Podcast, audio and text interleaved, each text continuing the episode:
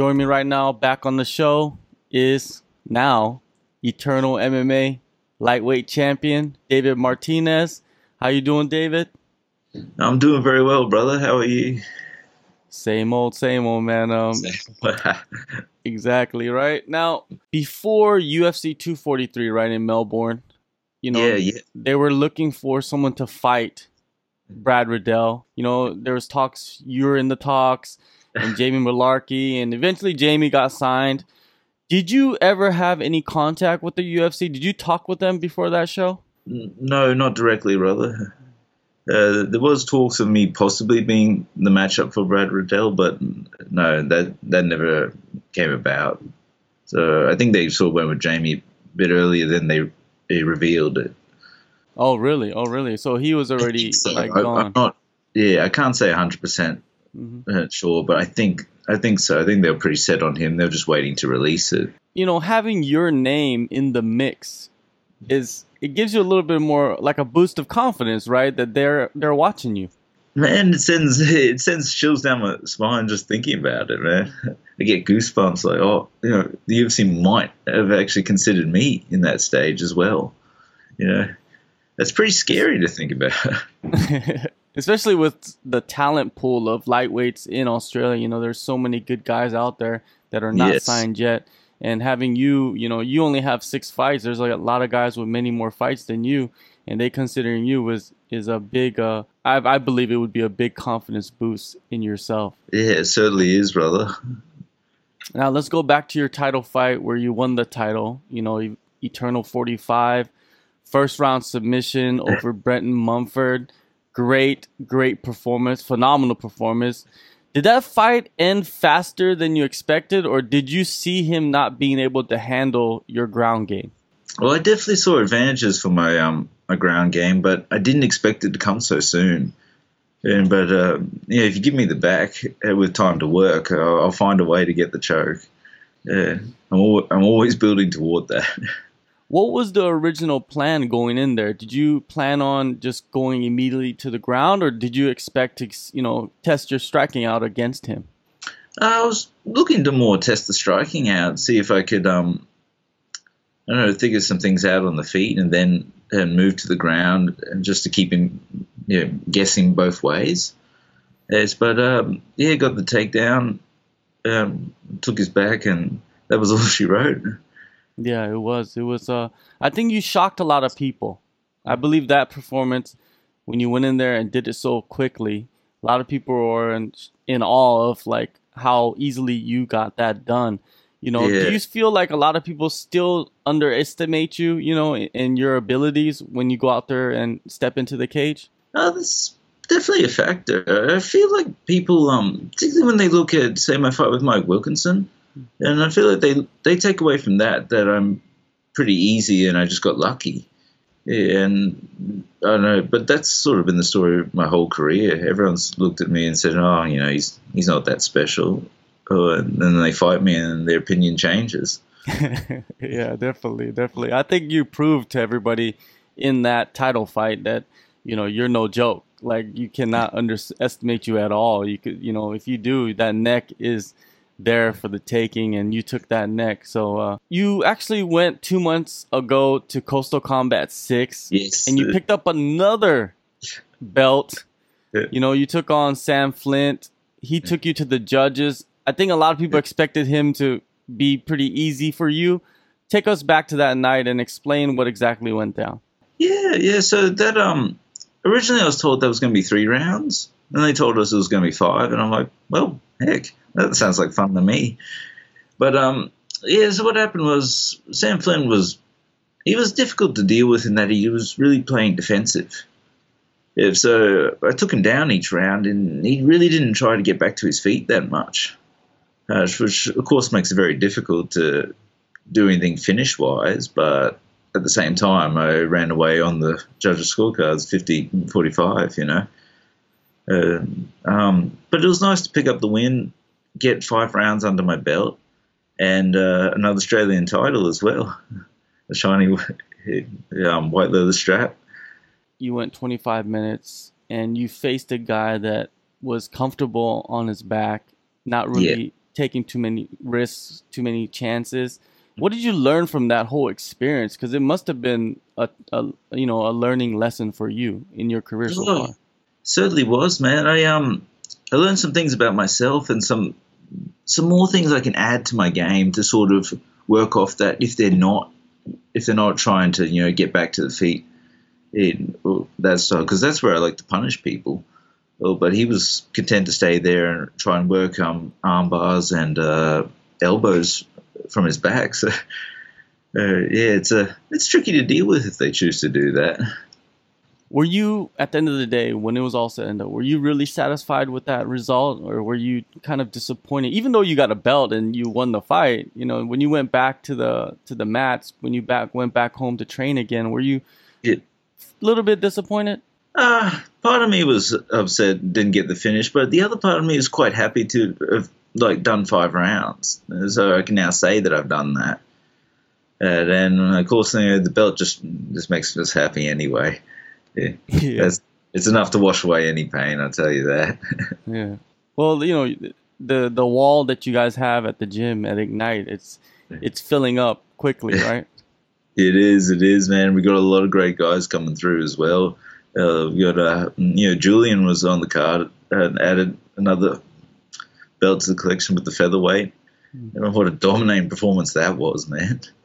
That was less than two months ago, which is pretty insane. You went twenty-five minutes. This fight coming up is your first title defense at Eternal forty-nine. You know, did you take any time off, or were you like, okay, I got to get back in because I already know that this fight is coming up? Uh, man, I think I've spent the entire year in fight camp. Yeah, if I'm honest, I had, yeah I have not taken much time off at all this year. Uh, this will be the uh, the fifth fight, I believe. I tried to get another one as well uh, back in July, but uh, yeah, that fell through. yeah, but no, man, I'm always keeping busy. Being in fight camp for the whole year, you know, it's is it. Do you enjoy that? Is that something that you enjoy, or there are there moments where you're like, oh, you know, I need to take a break and, and kind of like reassess what I'm doing? Or is there like an ultimate goal and then you just have to push? Um, no, actually, I never thought about that. But, you know, it, it has its ups and downs. Some weeks you feel beat up and like yeah, you're doing too much. Other, other weeks you feel like, oh, this is great and keep soaring. And I mean, I definitely felt great going into the fight with Sam Flint. And um, I, I feel great for all of them, really. But uh, yeah, there are there are times where you feel beat up and you do need to take a couple of days off here and there. What does your schedule look like right now for the training camp? A training camp? Ah, I don't know. I'm, I'm going to keep that one a secret, man. I'm going to keep it under wraps, if you don't mind, of course. Oh no, no, yeah, of course, no worries, no worries. Uh, you know, because it seems like you're all in on your career as a fighter. Is that is that the is that a fact? Like you're just all in. You're you're trying to be in. You know, you're trying to get signed as quickly as possible. Because you know, some fighters, they're fighting, but they're not all in. They're just yes. taking a few fights here and there. You seem like you're just fully focused. Yeah, yeah, I'm definitely all in, man, and the people around me are all in as well. Yeah, my teammates, my wife, my coach. Uh, yeah, yeah, we're all in this together. Yeah, talk about your team, you know, Ignite Martial Arts, the Dunstan Death Squad. Yeah. You know, talk about them. Who are they? You know, give us some inside information.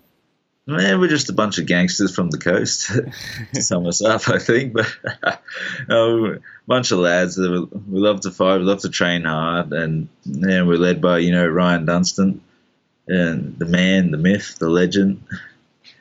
And uh, I don't know, if I can talk about Ryan for a second, like in the difference between, say, him and myself. Yeah, if if um if we're playing a game of blackjack, for instance, yeah, I'm a I'm a guy who waits for a good hand and then I go all in, and I'm happy to do that. Uh, he he's not so much a player as he's the dealer. Yeah, he'll he'll he'll deal out good hands to you, let you get some wins, build up some confidence, and then when you're when you're right up there, he'll deal himself a twenty-one and take everything away from you. Uh, Yeah, that's the, that's the kind of mindset he has. it, or you know, he knows how to play the game. He knows that it's really up here and not really in yeah, in the physical things. Yeah. How helpful has that been for your development, you know, in the training room? Yeah, that's um. Well, you can see like a shift in my mindset toward it as well. Uh, I've always been a very physical guy, and I've been able to go out there and just physically dominate people. Oh, but that, of course, is catching up uh, in that everyone is now on my level physically. Yeah, so I need a mental edge, edge to get the win over them. And um, that's where Ryan comes in, and he helps me to see that, and where, where I can sort of develop uh, more tricks and and tactics, I guess. Yeah. Yeah. Yeah. The, you know, the, the mental and the, the technical edge he brings to you, and you, you have the physical side all wrapped yeah. up. I've got Ryan teaching me the mental side and how to go about that. Uh, and I've got my main guy, Ben Wall. Mm. Uh, all the physical training you need in the world comes from that guy, man. He's uh, he's an absolute machine. This is off topic, but Ben Wall, he fought on that battlefield card in Macau. Yeah. You know, there was a lot of st- you know stuff going around in the media about fighters that haven't gotten paid, and a lot of them still haven't. Did Ben Wall yeah. get paid? Do you know anything about that? Yes, I I do know that he did. There was no problems on his end. Okay, so and he's I, fortunate I, enough to get paid. Yes, yeah. I don't know what happened with the other guys, as I haven't heard too much regarding them. But I know Ben definitely it got the agreed amount and no problems at all. Oh, that's good to hear, because uh, like, you know, the other names on the card, they still haven't gotten paid, and they have no contact with the promotion, which is oh, which is yeah. a very uh, disappointing story, which is terrible. Now, going back to your fight coming up, your first title defense, your opponent is Josh Togo, very dangerous guy coming out of Australian Top Team. You know, what was your reaction when they first offered you him? Oh, man, I saw a picture of him. I'm like, this is a scary-looking dude. He looks serious.